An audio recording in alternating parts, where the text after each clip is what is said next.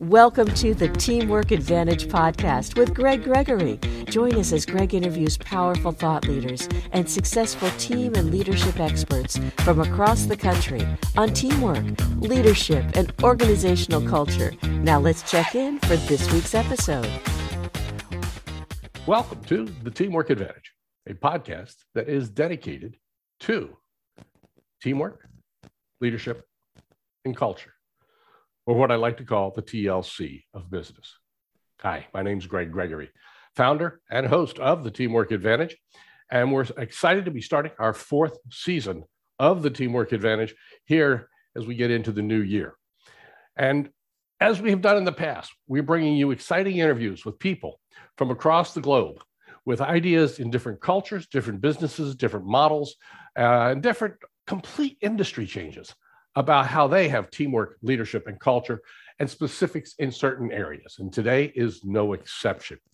Joining us today from the Los Angeles area is Yair Riemer.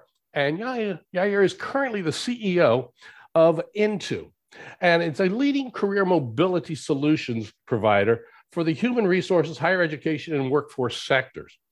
He has over 15 years of experience as a founder, operator in people tech and ed tech industries, building innovative career development. And that's the key thing because with this pandemic that is lurking over us, which most of us thought would last a few months, has now lasted pushing two years. And things are changing, the way our business is changing. And Yair is going to talk to us about that and what companies can do and how to make them become more strong, more customer centric, more team based centric, and more high culture centric. He's also previously served as president at CareerArc, a leading HR tech company focused on employer brand. Prior to that, he was a founding member and chief marketing officer at internships.com, the world's largest student focused internship marketplace, which successfully acquired by uh, Chegg. Earlier in his career, he was the founding team member of AmuseU, uh, an SaaS, SaaS mobile solutions for higher education institutions, where he led product development in a very short period of time, Yair has really moved up the ladder, understanding things and bringing it to us, uh, uh, bringing it to us, everybody in a different light. So we're excited to have him joining us from the Los Angeles area. Yair, welcome to the Teamwork Advantage. Greg, thank you so much for uh, for having me and, and and being able to share some insights and have a great conversation on what's the most important thing in my mind in being successful in business, which is teamwork and collaboration. So appreciate it very much. Yeah. It's, it's so funny when we listen to people's quotes from sports industries, we always hear about, you know, it's a team effort, it's a team effort, it's a team effort. What people fail to realize is it's a team effort in business. You know, there's no doubt about that. So what I want to do is I want to talk a little bit. If you just give us a background, we read it off real fast there in your bio. But if you can just give sure. us a little background on how you got to where you are. You've ping ponged across the country uh, a couple of times, I think, business wise. So sure. tell us how you got to where you are and a little bit behind Intoo, and we're going to get into culture and all that in just a few minutes. Yeah, absolutely. So, um, yeah, I mean, I, I, grew up in a family that that traveled uh, uh, quite a bit from from my, my mom and my dad's work growing up. So across a number of countries, a number of states in the U.S., and then also sort of in my corporate career, I've worked in, in very various places from Tel Aviv to Boston, Nashville, Los Angeles. Um, I think for me, uh, the the biggest probably um, connector amongst all of my experiences has been trying to work with within organizations or within teams that were um, doing something new or something disruptive or something that I hadn't come across before. So, um, you know, working with a with a number of different startup companies, and I think I was really fortunate enough, especially in my last two or three ventures, to be surrounded informally or formally by mentors, people who had done it before me. So um, old CEO of CareerArc, a gentleman Robin Richards, and previously my, my manager, a gentleman named Stuart Lander, and num- number of people that I've sort of looked up to for um, for inspiration. And you know, with with luck and hard work, you can get places. But I certainly wouldn't discount the element of um, of luck. You know, you're sitting next to someone. I was sitting next to to, to this gentleman in my little brother's college graduation. My brother graduated from from college in uh, mid 2000s, 15, 20 years ago. And I'm sitting next to a guy. I was working in Boston at the time, and he was an entrepreneur. And uh, he said, look me up when you come out to LA. And we had this long conversation. And um, next thing I knew, a couple years later, I was out in LA. I looked him up and he ended up hiring me and ended up working for him. And so small connections, I think we were talking about it um, earlier, Greg, but small connections in life and these serendipitous moments can sort of take you along, take you a long way. You know, what you just talked about is so key. And I've talked about this before. Often, who we know will get us our foot in the door.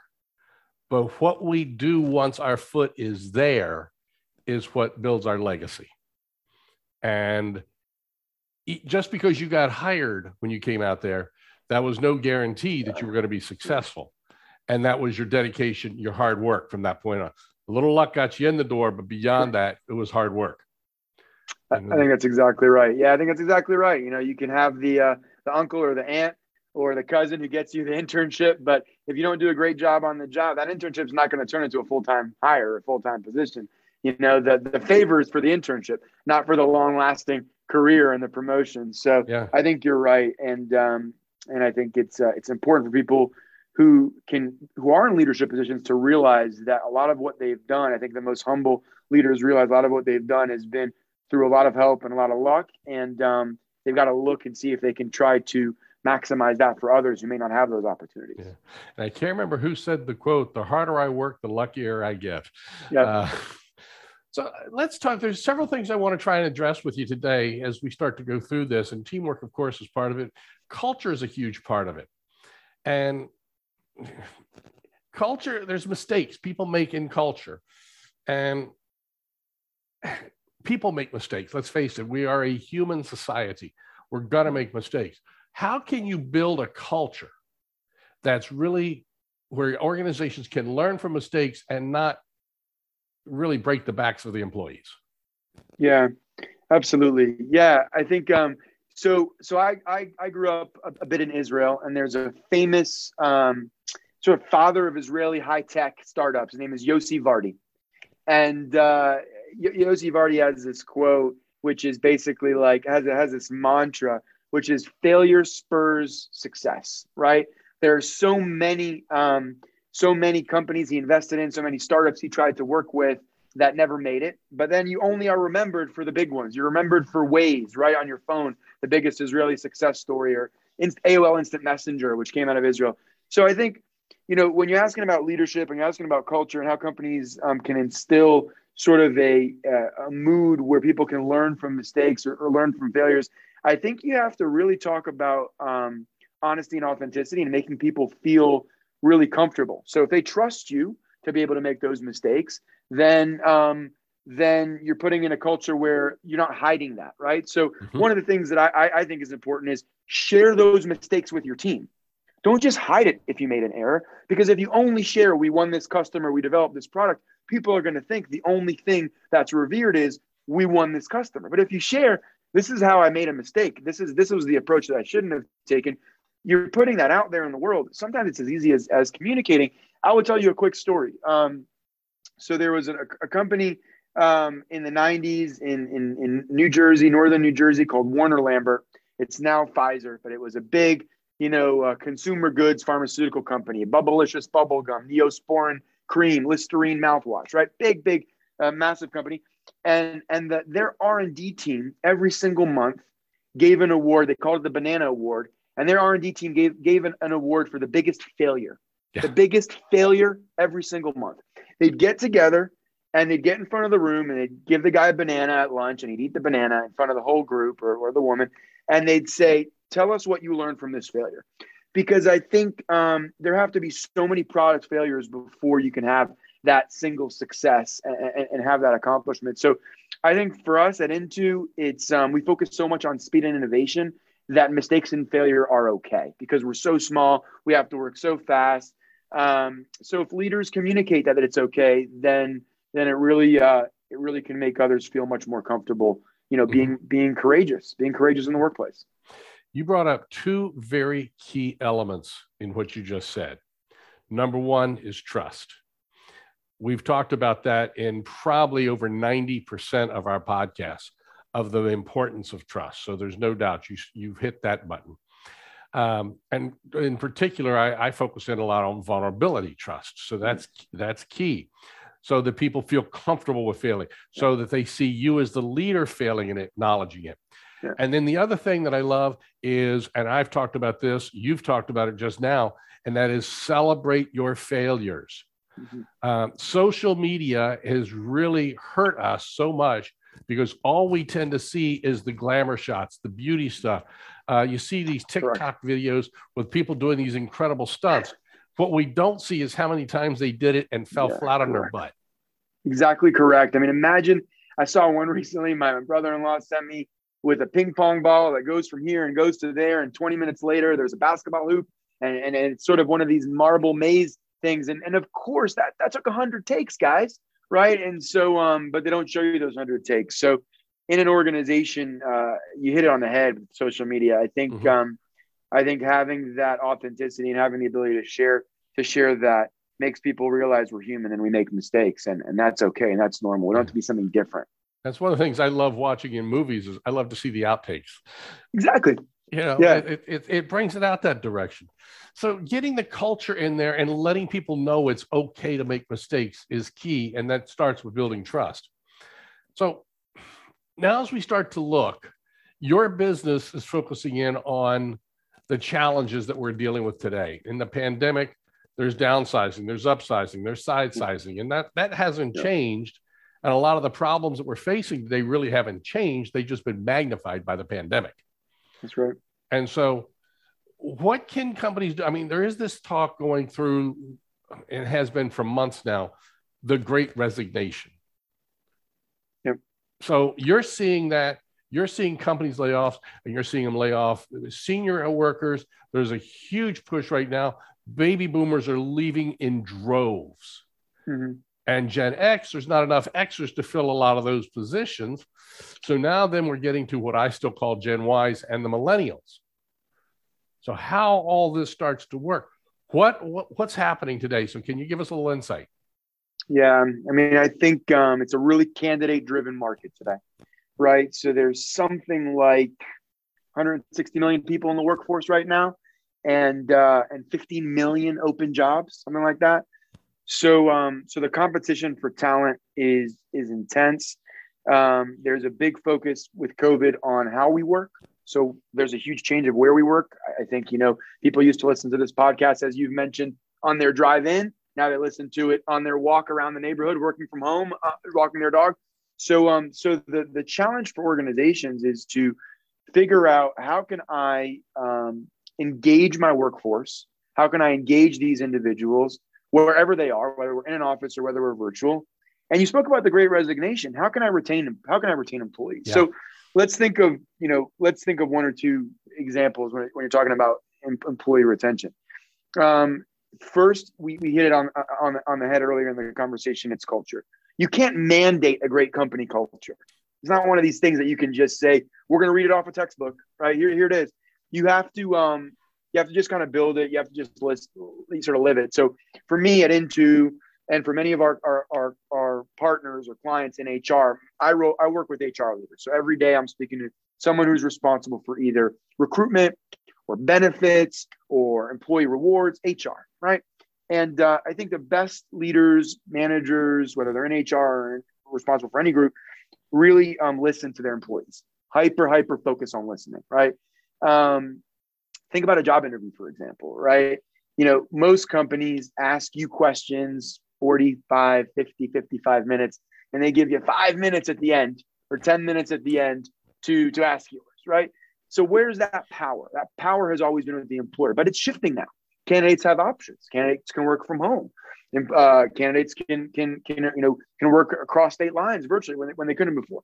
So if you really listen to what your employees want, or if you listen to what your candidates want, um, and you recognize them and you engage them. I think uh, active listening is, is a really great, great, uh, great way to discover areas for improvement, which then keeps your culture strong and keeps you retaining those employees rather than having them fall apart victim to this great, great resignation. Okay. So there's companies out there. Uh, I think it's HEB out of Texas does a great job. You've got Wegmans, which of course is just consistently uh, in there.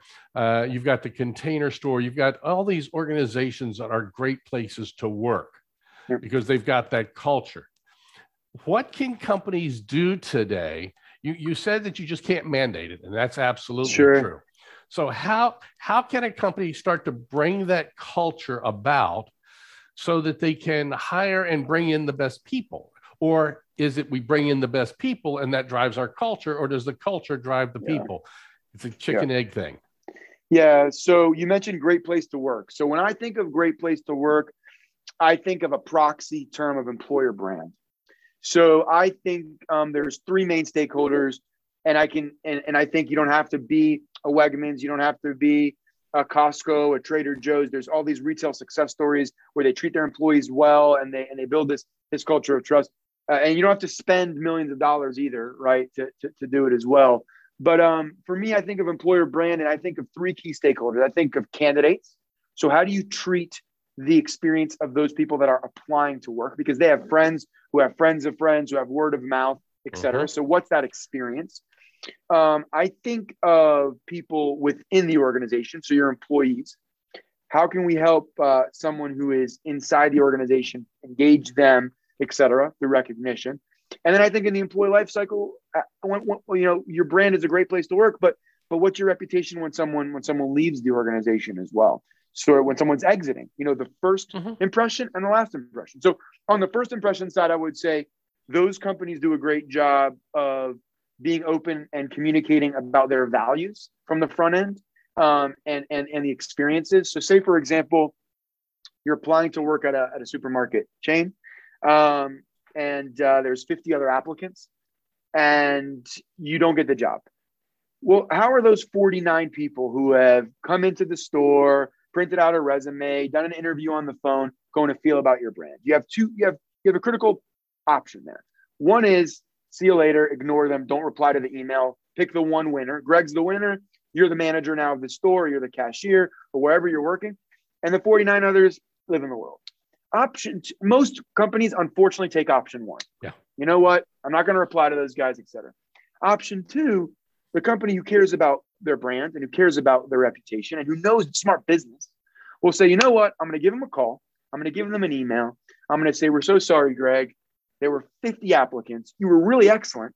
Stay part of my talent community. Join my email network because there's another store five miles away and may have an opening in the next couple months and you never know and we want to give you this resource, or we want to help you out, et cetera, et cetera. So um, it's a small, easy, easy thing. It's a small, easy, free thing that all you have to do is communicate. Just reply to that candidate, and he or she will think of your organization in a totally different way.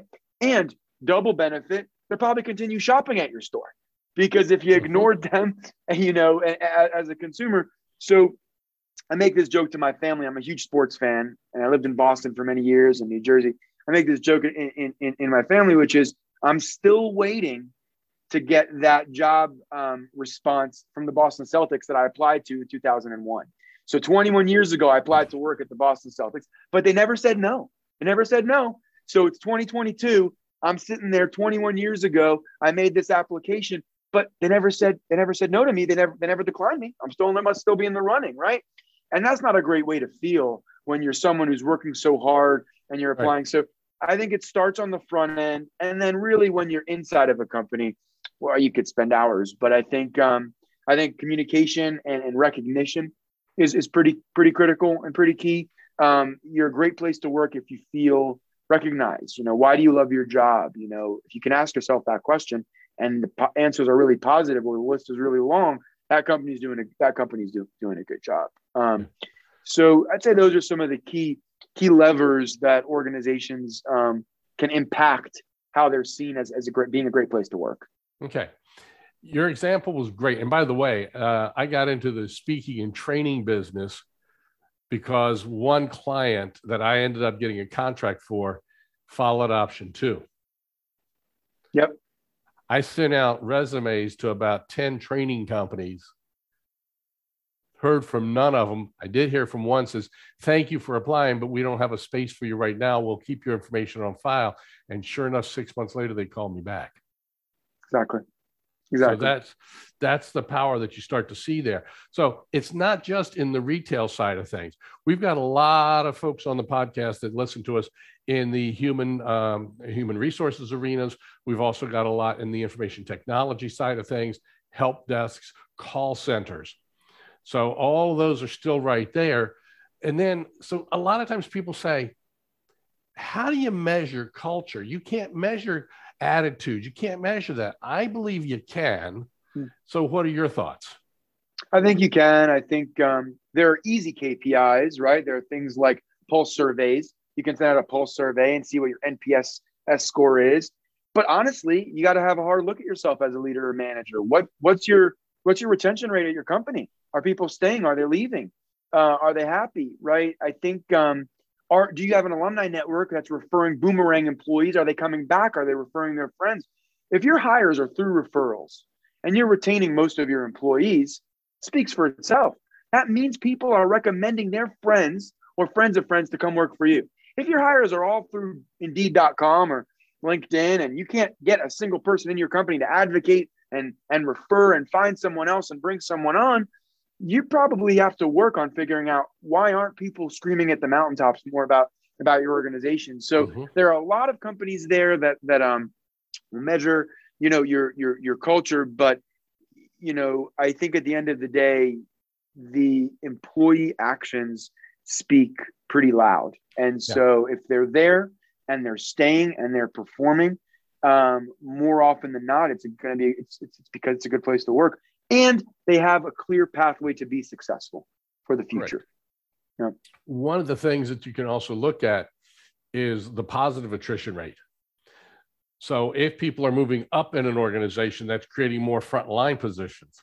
So Correct. getting the positive attrition starts to build, and that builds that through there as well. Exactly right. We've kind of touched on this already, but I want to see if you want to take it any deeper here. And that's beyond listening to and the the listen to your employees, listen to your uh, people as they're coming on board or uh, uh, coming in as an applicant or leaving. Those three, I think, are key areas. Absolutely. But what else can organizations do? And I want to th- try and think now from both the global side and sure. then filter that down to the front line of most businesses today. And uh, again, if we can stay away out of the retail, it'd be great. But what can they do to set company A away from company B and C and D and all that? What can they do? Sure. So I think when you're thinking of when you're starting to think of recruitment and, and sourcing, I think companies can set themselves apart in the war for talent when you're thinking of um, creative ways to find people, right? So, you know, there's a famous quote, you know, why did why did Willie Sutton rob banks? Right because that's, where the money, the money was, was, right? That's where the money was. And so um so i'm a really big believer in in knowing and owning who you are and being authentic. So if you are in a certain niche doesn't have to be retail. It could be it there's probably vertical job boards niche job boards communities on reddit for call center managers right? Hang out there. Be an expert there. Don't go to a place that's generic like an indeed like uh, not nothing against Indeed. It's the greatest, you know, it's the biggest job board by by inventory in the world and volume. Um, but I think a, a, targeted approach is one way to really differentiate when you're looking at competition, when it's sort of recruiting and, and, and, sourcing. When you're looking inside of a company and you're looking at retaining your, your employees, I think a hyper focus here really is on, um, you know, how can you use your employees to show to the rest of the world and spotlight your best and your brightest. And um, so we used at a former company, what we did was we actually sent an email out to the whole company. It's about 100 people. And we asked them one question Why do you love your job? And it was it was two two two purposes uh, came out of that. One was we wanted to see what was going on with our people, and if they didn't love their job or they gave us feedback, we could have open and, and honest and courageous conversations with them. But secondarily, we asked for their permission and we said, can we use this in our recruiting?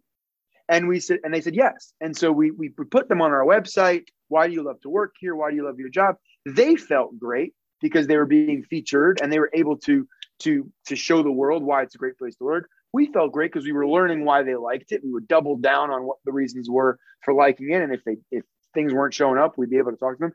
So I think there are a few ways like you know that, that organizations can really um, improve that kind of continuous retention because culture is not a transactional thing. Culture is not a ping pong table that that gets installed and happens one day. Culture is not one health benefit. Culture is um, is built just kind of or, organically. I think. Mm-hmm. Um, you know, our company at Intoo every Friday we send out an email uh, called the chain of recognition email, and and and and one employee um, basically nominates or selects another employee for recognition every Friday. And we live our values. We have four values speed, innovation, collaboration, and caring. And so every Friday we get an email. It's the best part of my week. Friday afternoon it typically comes. And it says, Greg is my, my pick this week for the chain of recognition. He, um, you know, exemplifies our values of collaboration and caring because of X, Y, and Z. Next Friday, it's your turn. It's sort of uh, paying it forward, right? And, and then Greg writes an email and he says, Jane or Mira or Serena, whoever it is, they live this, um, you know, they live the, the, these Intoo values. And it's just a cool, gentle reminder for us that um, we're human beings here. Yeah. And we're all working hard and we're all stressed out in various areas in the world, whether it's a pandemic or whatever it might be. And uh, and I think a small um, recurring uh, practice like that can go a really long way. So I want to make sure I'm clear. I love the chain of recognition uh, that you talked about. So every, all the employees will send in who they feel is. You're not necessarily taking a vote on this and see who got the most votes. You're just recognizing everybody who got recognized that way. Correct. It's just one person every Friday. So every Friday, one person gets recognized, and and the nominator is the previous week. So it's just a chain that keeps going, and one person is celebrated and recognized every Friday, and it goes around and around the company. Some people have been recognized twice or three times. Some people have joined the company and they didn't know that the week before someone, you know, recognized person A, B, or C. So it is basically a continuous way for us to kind of take a deep breath and say, you know what, this person's doing a great job.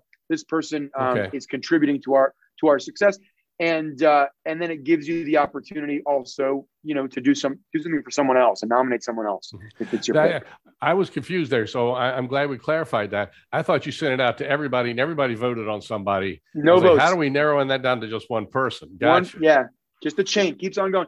Think of when you're, you know, think of those stories you see on, you know, TikTok or on social media where you you've got someone in the Starbucks line and you get there and they said, "Hey, I'm sorry, sir ma'am, the person in the car in front of you already paid for you. You're good to go." And you said, "Wow, I'll pay for the person behind me." And it's one yep. of these feel good things. You yep. know that that's what we try to create create uh, every, every okay. Friday.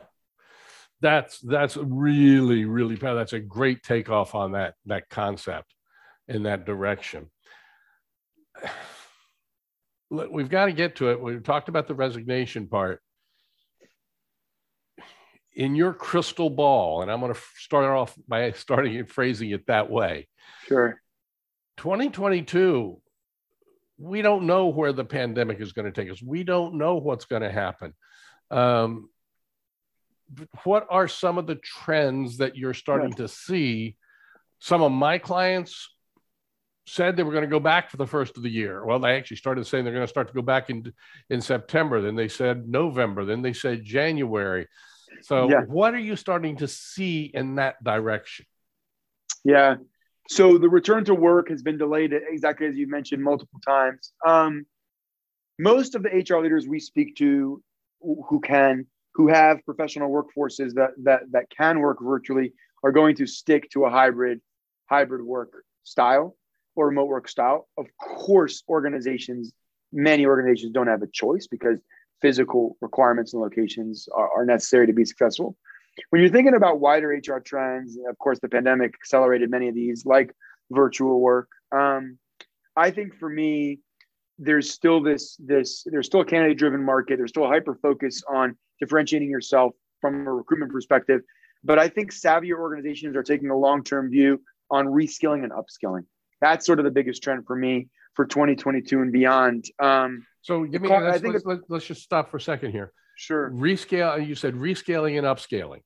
Rescaling and upscaling. Correct. Okay. Let's let's kind of define that just a little bit if we can. What what, are, you, what are you seeing companies do? Yeah. So, according to SHRM, the Society for Human Resource Managers, it takes something like six to nine months to replace an employee, six to nine months of the previous employer's employee salary to replace them if you lose yes. them. Yeah. So instead of losing someone, what's the best thing to do? Let's upskill them. Let's train them. Let's keep them happy. Let's keep them um, having these career pathways. So there's been a big focus on work specific skills. There's been a big focus on let's get you upskilled in social media or in Microsoft Excel or Great Plains if you're an accountant. Let's get you these hard tech skills, right? And there are amazing sites out there and you know Coursera and edX and all these really great things that you can learn. Professional development, big investment, L and D professional development, and it's been booming for years, and I think it will get stronger and stronger. The trend that I think will live on top of that is how do we build pathways for people to be successful as managers and want to stay at your company?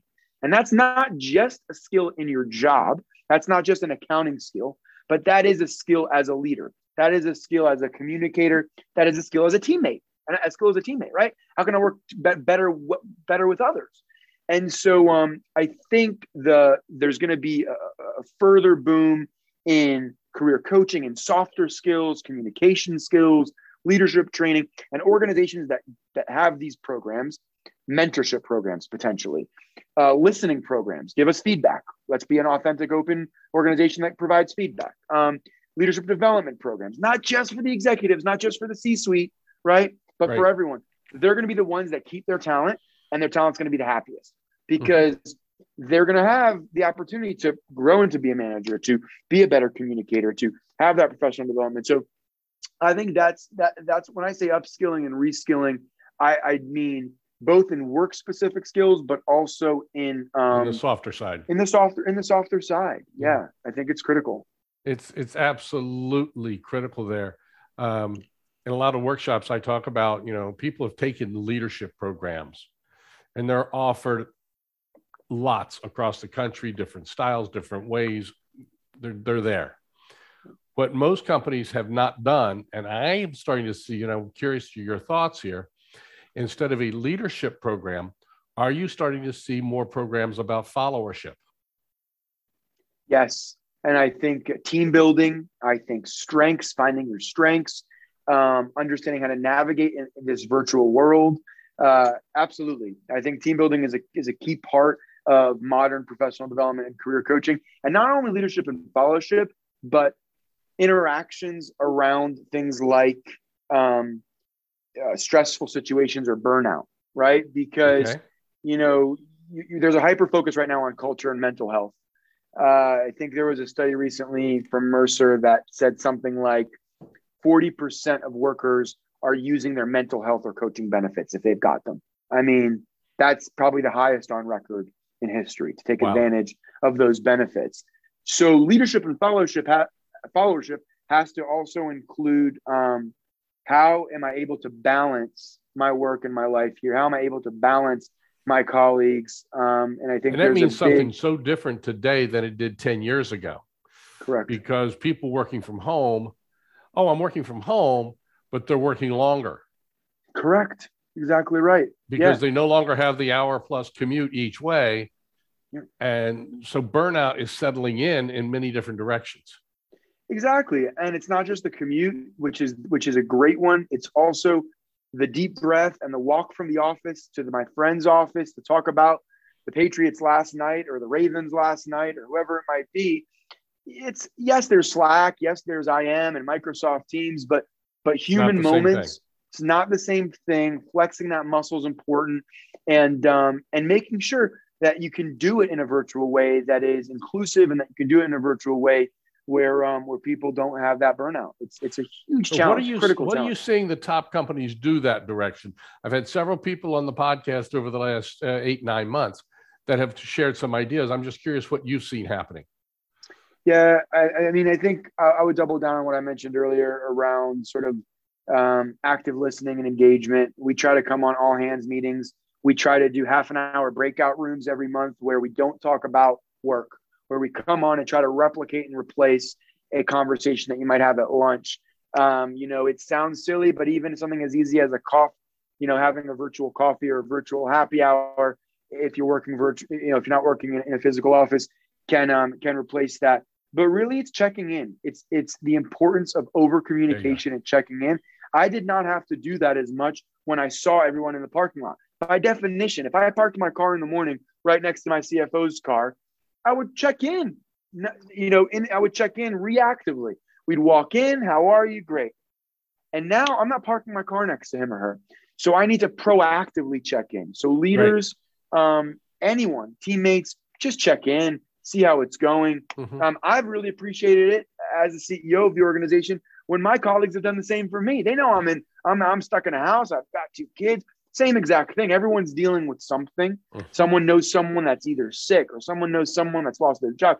So um, everyone's has some level of, of difficulty in their life at any given time. And at work, that decompresses a little bit when you see someone there that's that, that's there for you. Um, virtually, you need to you need to create those moments. Yeah. You have to exercise one, uh, that muscle. One person I had, uh, I think it was on a podcast or a client somewhere was talking. What they do is they take the Calendly app and they mm-hmm. have a, set, a day that's blocked open morning that every employee if they want to, they can just click a 15 minute window just to, hey, let's Love do a quick Zoom, 15 minutes here. The employee can check in that way. And he's yes. since encouraged the employees to create that same thing on their calendar. Hey, I want to just check in, pop in.